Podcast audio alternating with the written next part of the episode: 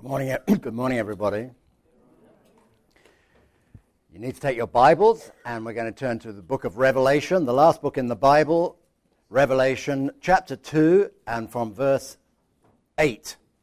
We're going to be reading, and if you have Church Bible, it's on page 1234. Page 1234 in the Church Bibles, Revelation chapter 2. As uh, Darren has reminded us we've had one week in these letters, seven letters written by Jesus to churches of that day. And uh, last time we looked at the church at Ephesus, and today we're looking at the church of Smyrna. We'll come to that in just a second. He was uh, just three years old when his father died. But that wasn't a great loss to the young boy because his father was a killer, a liar, a cheat, a bully. His mother took over the family business and continued to raise the boy and to educate him. And she married again until she deliberately killed the boy's stepfather with a dish of poisoned mushrooms. He was reared in squalor, but grew up to be a notable son.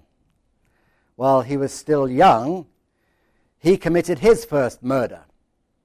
A teenager got in his way as he was walking along, and he decided he'd kill him. He killed him, and he watched him die with completely, complete callous indifference. He married at 15 years old, but soon had his wife killed. He married again, and then he killed his second wife. In order to marry a third time, the person he wanted to marry was already married, so he killed her husband. About this time, his mother began to annoy him. So he arranged for her murder. Initially, by doing it by guile and stealth, but when that didn't work very well, he just did it openly. As a person, they say he was a fairly ugly person. Thick neck, thick set, overcast eyes, flat nose, pot bellied, spindly legs, he had a skin complaint, and uh, it was said of him that he smelt terrible all the time because of his lack of personal hygiene. At the age of 31, he was sentenced to death by flogging, but he managed to escape to the house of one of his slaves, and in the basement of one of his slaves, he cut his own throat. And it was this man who gave the early church its first taste of things to come. His name was Nero, Caesar Nero. He was one of the Caesars and the first of the Caesars to set about systematically persecuting the church. But he was by no means the last. By the time of the book of Revelation, which was written by John, Nero had come and gone, and now Domitian was on the throne, and he was another one. And he had a, well, his mother was a blasphemous tyrant, and so another second round of persecution began under Domitian. And the church at Smyrna that we're thinking about this morning was then, a, it's a microcosm of the church under pressure. That includes Abbey Church today. What it means to live under pressure. Now, with that as an introduction, let's read the, the uh, story of Smyrna, or the letter to Smyrna, out loud together. It's on the screen, and we'll read it out loud together.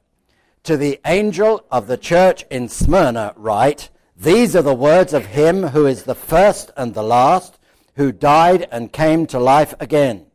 I know your afflictions and your poverty, yet you are rich. I know the slander of those who say they are Jews and are not, but are a synagogue of Satan. Do not be afraid what you are about to suffer. I tell you, the devil will put some of you into prison to test you, and you will suffer persecution for ten days. Be faithful even to the point of death, and I will give you the crown of life. He who has an ear, let him hear what the Spirit says to the churches. He who overcomes will not be hurt at all by the second death. So here we are with this book, this uh, letter to Smyrna. Smyrna is about 35 miles from Ephesus, 35 miles up the coast of uh, uh, uh from Ephesus, and it was a city that was called, and it called itself the Pride of Asia. The Pride of Asia. They were very wealthy and very well known, and it was a wonderful place to live. It was a beautiful city but the church in Smyrna was really suffering, both in the past, in the present, and the anticip- they anticipated the suffering in days to come. Now, what would Jesus write to such a church? Well, there are two things we're going to think about this morning. First of all, he writes to tell them that their suffering was understood by Jesus. And the second thing was he had some things to say that would strengthen them and comfort them. First of all, he understands suffering. Of course, there's many types of suffering. There's external suffering, suffering that comes in from outside. Things like earthquakes and tornadoes, like the one in Oklahoma just recently, and, and droughts and famines and so on, which lead to suffering. Things that came upon uh, that part of the world and come upon the same part of the world that we're in today. Those terrible things that are natural things. But even just, that's not our subject today, but even in say, saying that, it's worth just mentioning in passing, the reason those things happen, the Bible tells us, is because when man sinned right at the beginning, the whole creation fell with him. The whole creation was brought under the power of sin right at the beginning. And consequently, even in the natural world, we reap some of the fruits of that sin. Now, what does the Bible say about that? Well, Jesus is not indifferent even to that type of suffering, for it says that he is creating a new heavens and a new earth. So we can look forward to that with great anticipation. But then there are internal areas of suffering, things that come from within us that cause us to suffer. Who I am, my weakness, my failures, etc. I don't know if you've ever thought of temptation as being a cause of suffering. The things that you're prone to as a cause of suffering, temptations. And if you never thought about it like that, well, I mean, just ask any, for example, a, a drug addict. On one hand, a drug addict will long to hold out his hand to take the forbidden fruit. But on the other hand, he hates it, for he knows that it brings him under control of the drug. And he despises himself because he does it.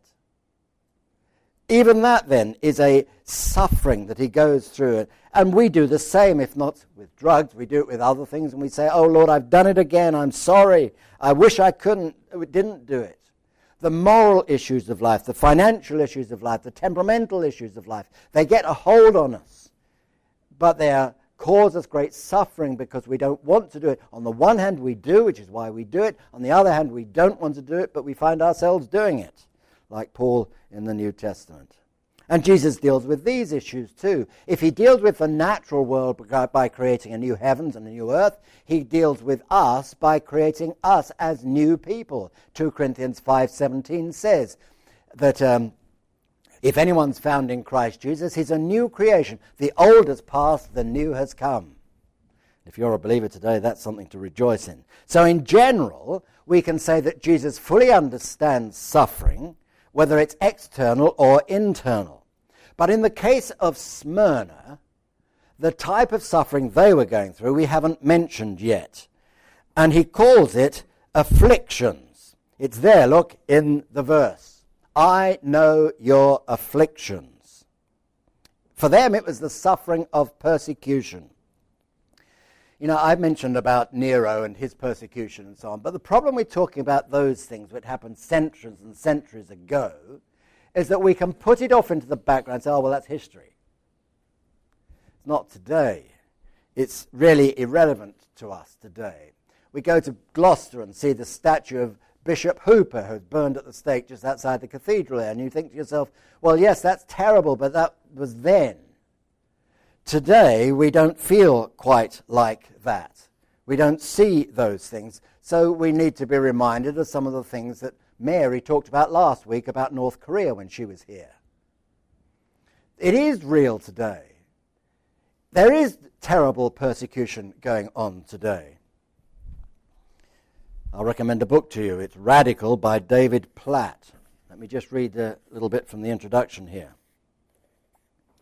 He's a young pastor in the United States, but he, travels the world. But he said uh, uh, in the service of the gospel, he says this Imagine all the blinds closed on the windows of a dimly lit room. Twenty leaders from different churches in the area sat in a circle on the floor with their Bibles open. Some of them had sweat on their foreheads after walking for miles to get there. Others were dirty from the dust of the villages they, where they'd set out from on their bikes early that morning. They gathered in secret. They had intentionally come to this place at different times throughout the morning so as not to draw, draw attention to the meeting that was occurring. They lived in the country in Asia where it's illegal for them to gather like this. If caught, they could lose their land, their jobs, their families, or their lives. I listened as they began sharing stories of what God was doing in their churches. One man sat in the corner. He had a strong frame, and he served as the head of security, so to speak. Whenever a knock was heard at the door or a noise was made outside the window, everybody in the room would freeze in tension, and this brother would go out to make sure that everything was okay. As he spoke, his tough appearance soon revealed a tender heart. Some of the people in my church have been pulled away by a cult, he said. This particular cult is known for kidnapping believers, taking them to isolated locations, and torturing them. Brothers and sisters having their tongues cut out of their mouths is not uncommon. As he shared about the dangers his church members were facing, tears welled up in his eyes. I'm hurting, he said, and I need God's grace to lead my church through these attacks. A woman on the other side of the room spoke up next. Some of the members of my church were recently confronted by government officials, she continued. They, th- they threatened their family, saying that if they did not stop gathering to study the Bible, they were going to lose everything they had. She asked for prayer, saying, I need to know how to lead my church to follow Christ, even when it costs them everything. As I looked round the room, I saw that everyone was now in tears. The struggles expressed by this brother and sister were not isolated. They all looked at one another and said, We need to pray. Immediately they went down on their knees, and with their faces to the ground, they began to cry out to God. Their prayers were marked less by grandiose theological language and more by heartfelt praise and pleading. Oh God, thank you for loving us. Oh God, we need you. Jesus, we give our lives to you and for you. Jesus, we trust you they audibly wept before God as one after another prayed. About an hour later, the room drew, si- uh, the room drew silence, and they rose from the floor. Humbled by what I'd been just part of, I saw puddles of tears in a circle round the room. In the days since, God has granted me many other opportunities to gather with believers in underground house churches in Asia, men and women there risking their lives to follow Christ men like Jan, an Asian doctor who left his successful house clinic, uh, house clinic and now risks his life and the lives of his wife and two kids in order to provide for impoverished villages with me- medical care while secretly training an entire network of house church leaders. Women like Lynn, who teaches on a university campus where it's illegal to speak the gospel. She meets in secret with college students to talk about the claims of Christ though she could lose her livelihood for doing so. Teenagers like Shan and Ling, who've been sent out from house churches in their villages to undergo t- intensive study and preparation for taking the gospel to parts of Asia where there are no churches. Ling said to me, I've told my family that I will likely never come back home. I'm going to hard places to make the gospel known, and it's possible that I'll lose my life in the process. Shan added, But our families understand. Our mums and dads have been in prison for their faith, and they've taught us that Jesus is worthy of all our devotion. That's today. We don't actually need to be reminded of it, except that we need it to come home to us that we too might find ourselves in those sorts of situations. Now, the word that Paul, uh, that uh, Jesus uses here as he writes this letter is afflictions on the screen. The afflictions. But what does that mean, the afflictions?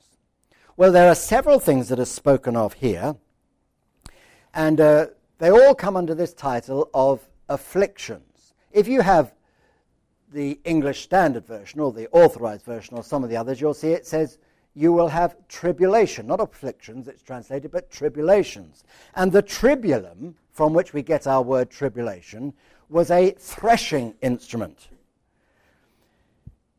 There's a picture of one. They're still used in some parts of the earth. It's a block of wood or planks of wood about six or seven feet square, very heavy, and into the bottom of it are set stones and flints.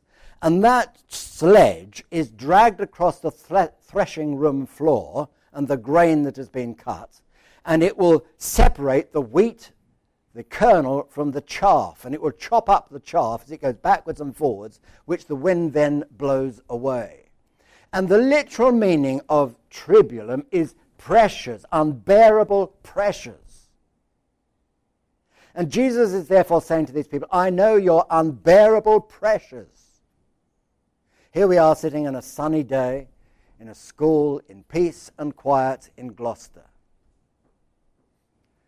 But I wonder if in your own heart you're going through times of pressure at this time. You know pressures.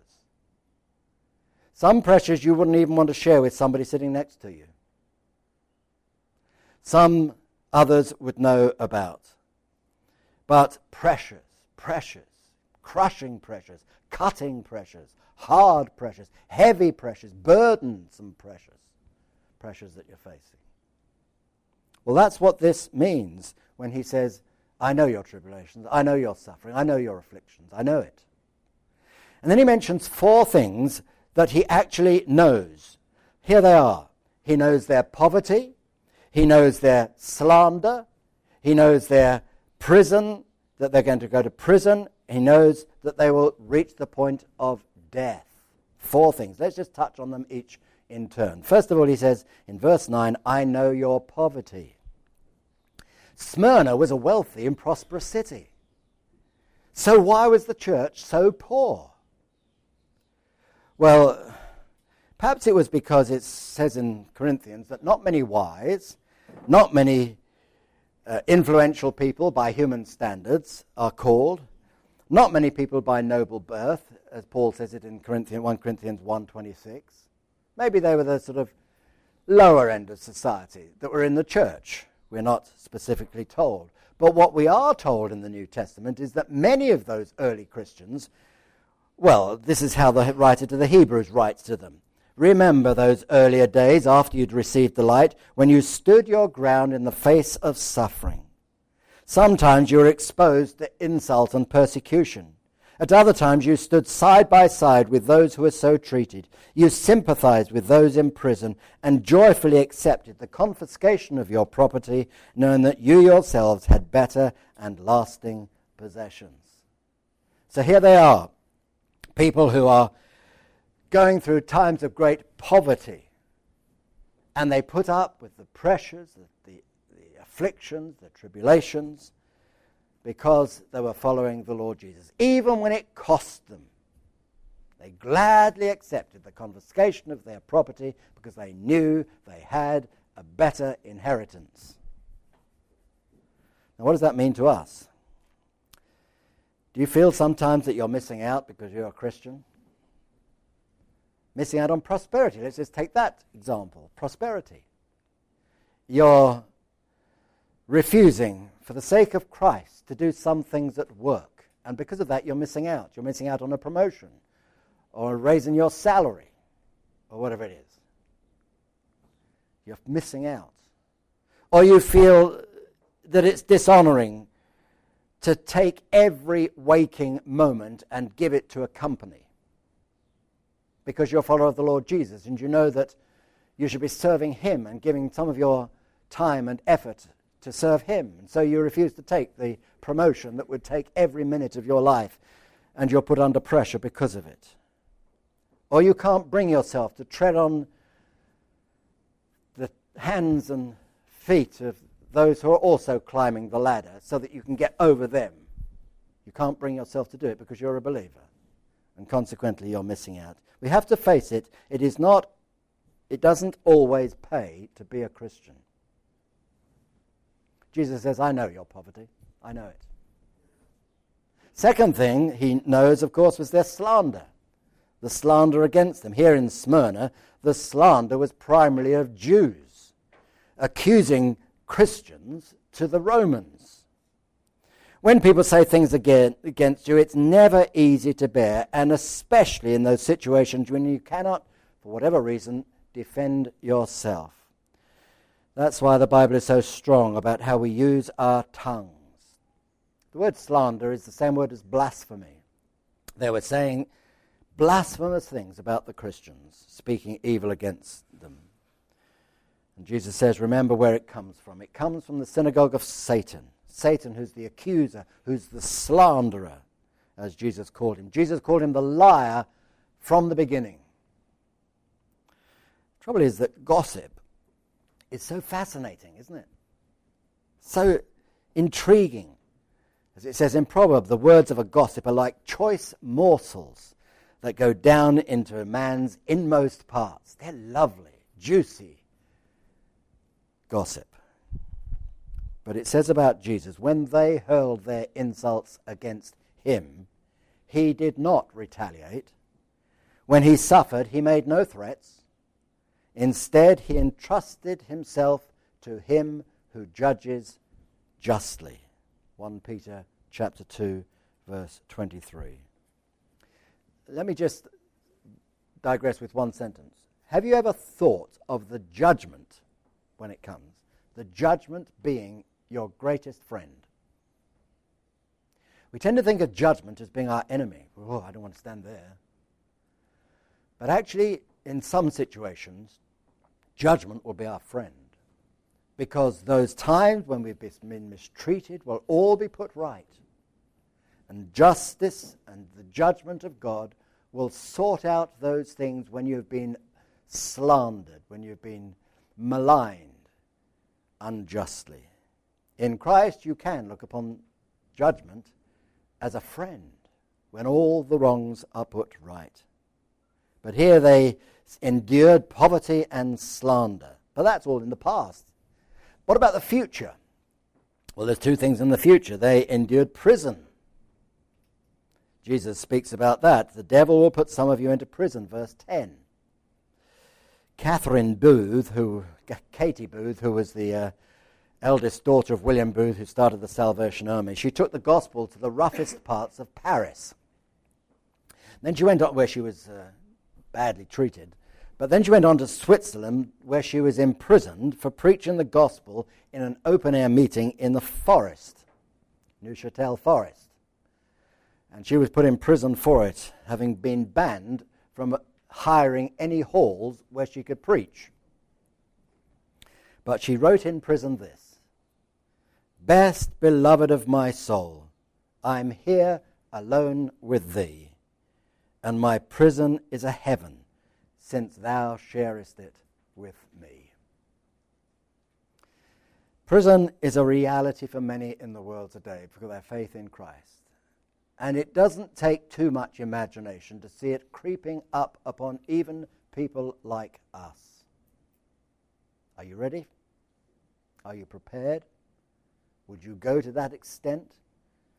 Putting up with the poverty, the slander, and now imprisonment? then there's the fourth thing. Some of you will suffer even to the point of death, Jesus says in verse 10. Here in the UK in the 21st century, the possibility of death for the sake of the gospel was and thankfully is still a fairly remote possibility. surely we'll not be called upon to die for Christ, will we?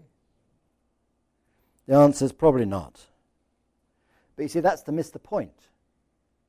If in saying that we say, well, that's something that's not relevant to me, it was relevant to them or to some places in some parts of the world, it's to miss the point.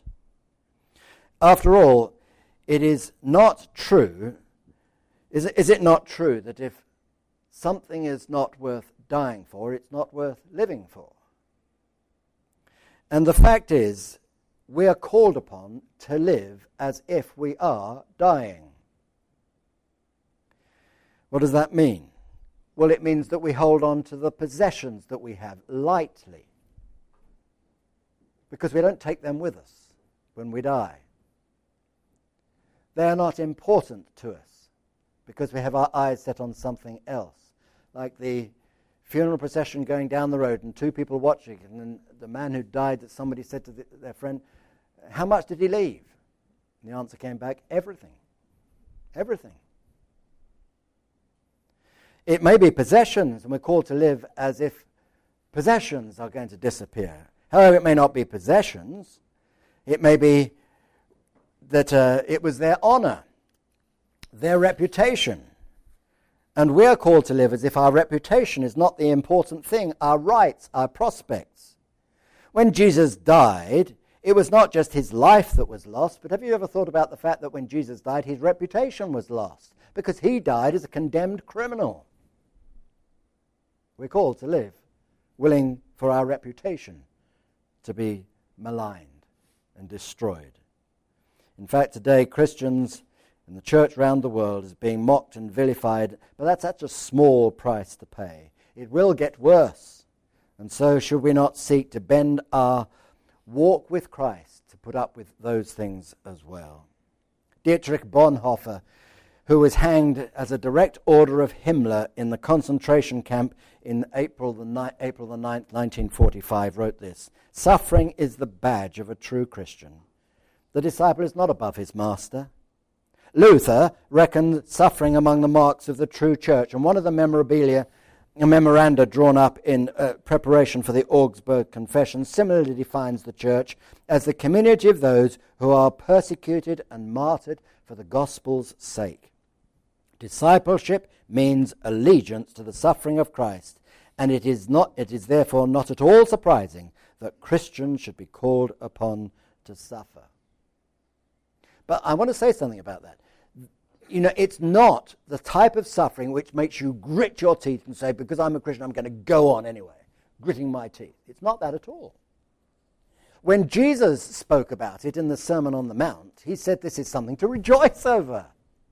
He put it like this Blessed, that is, happy are you when people insult you, persecute you, and say falsely all kinds of evil against you because of me. Rejoice and be glad, because great is your reward in heaven, for in the same way they persecuted the prophets who were before you. So it's something, he says, that we should not be gritting our teeth stoically and enduring and going, going through. But we should be able to rejoice knowing that the things that we feel that we would lose through our persecution, well, they're not important to us anyway. We're only holding them with an open hand.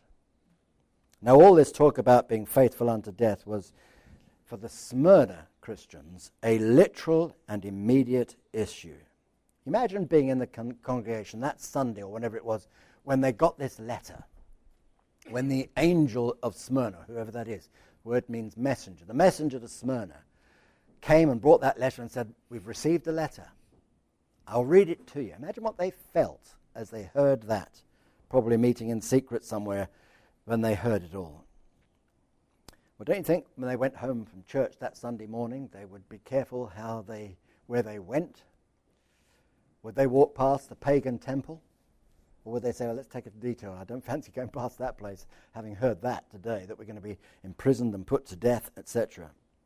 Well, one senior church leader in Smyrna was almost certainly there at that time. Whether he was there when the letter was read, I don't know, but he was there at that time, we're pretty sure. The early church fathers, Tertullian and Irenaeus, both refer to him as the bishop of Smyrna.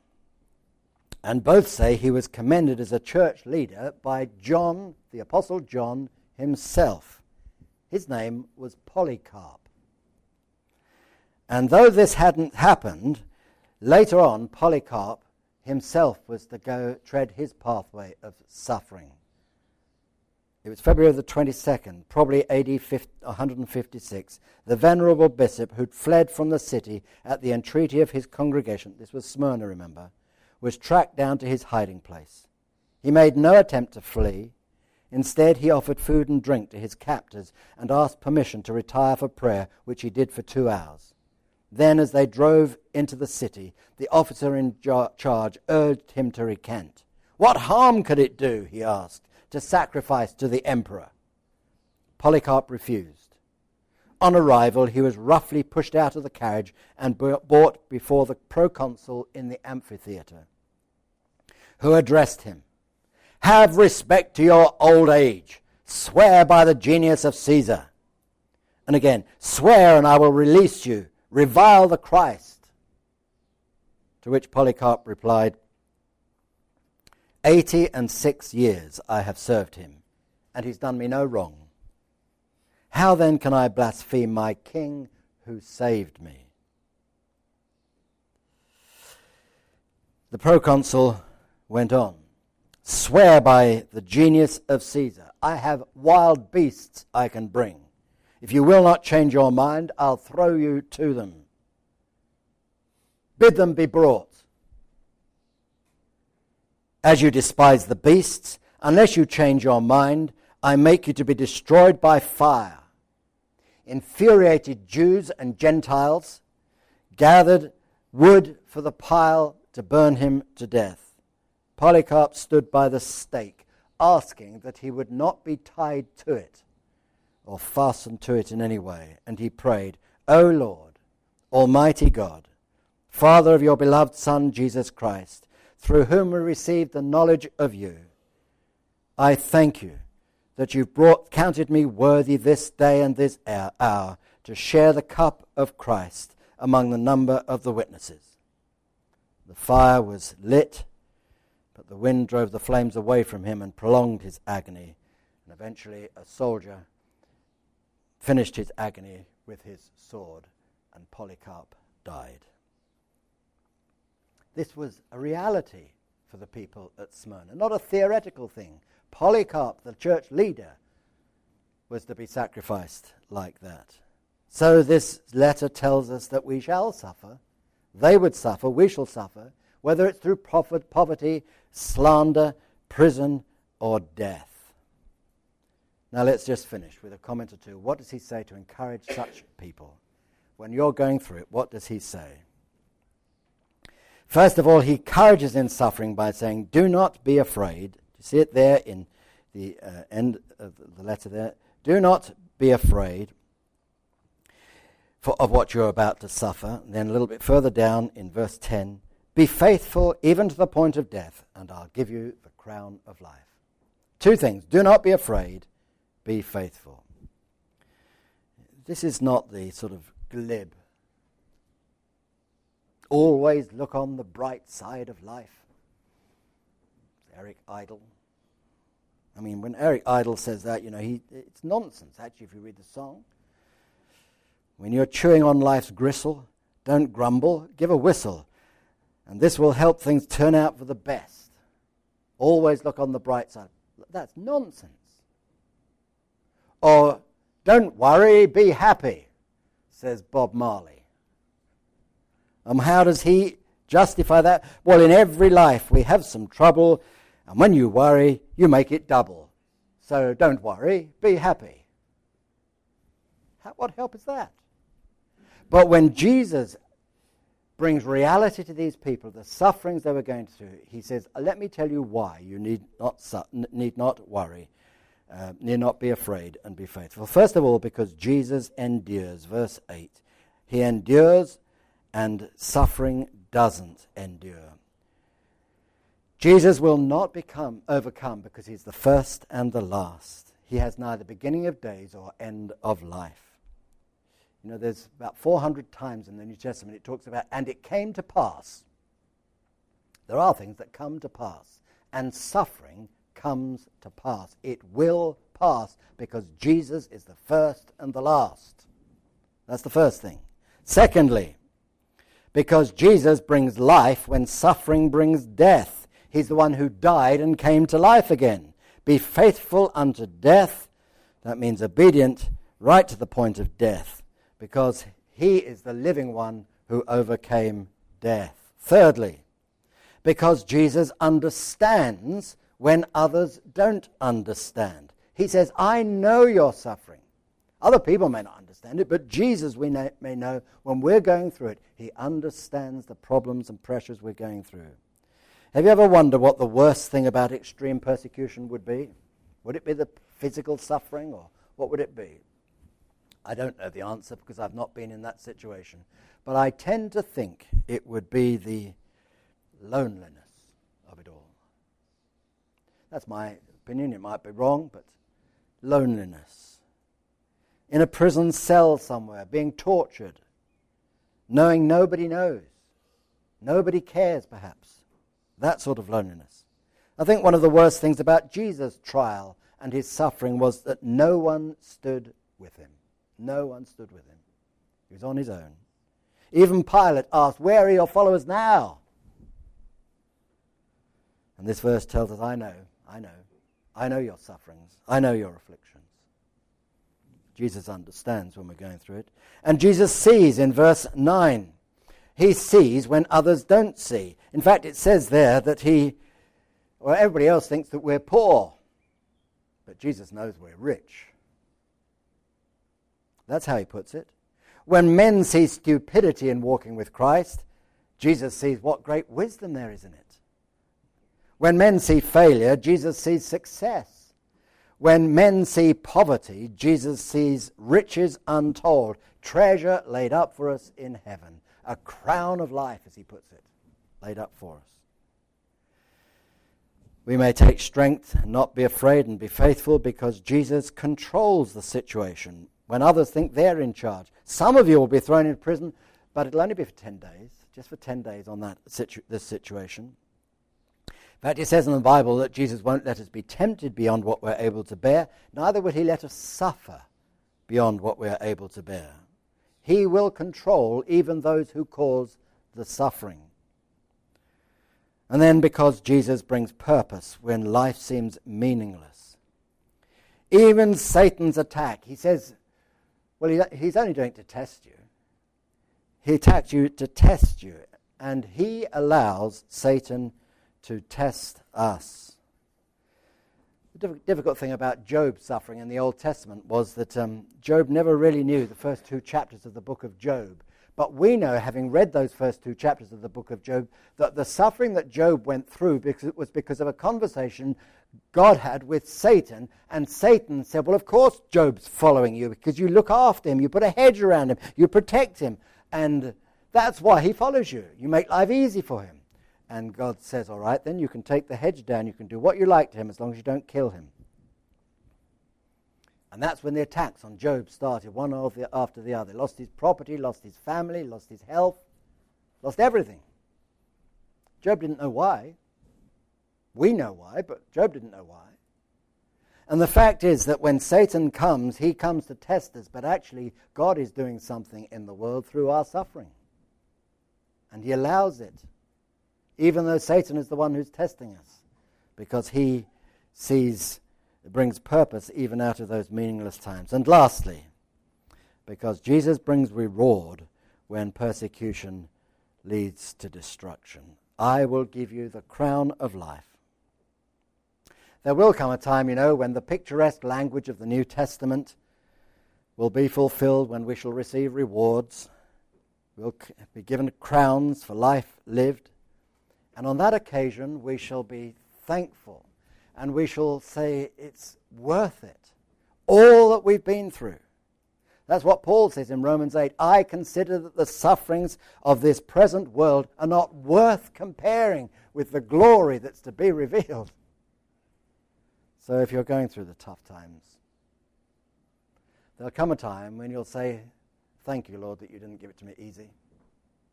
Thank you that I had those tough times where I, I can see now what it's all about. I just want to thank you. Even though no one understood at the time, I want to thank you. And when you receive those crowns of reward, what will you do with them in heaven? Will you wear them and strut around heaven saying, Look at mine? Look at all the jewels in it. My grandmother used to say when you did something kind or helpful, she said, That's another jewel in your crown. I don't think she would write, but it, I don't think she would have actually argued it too strongly, but that's what she used to say.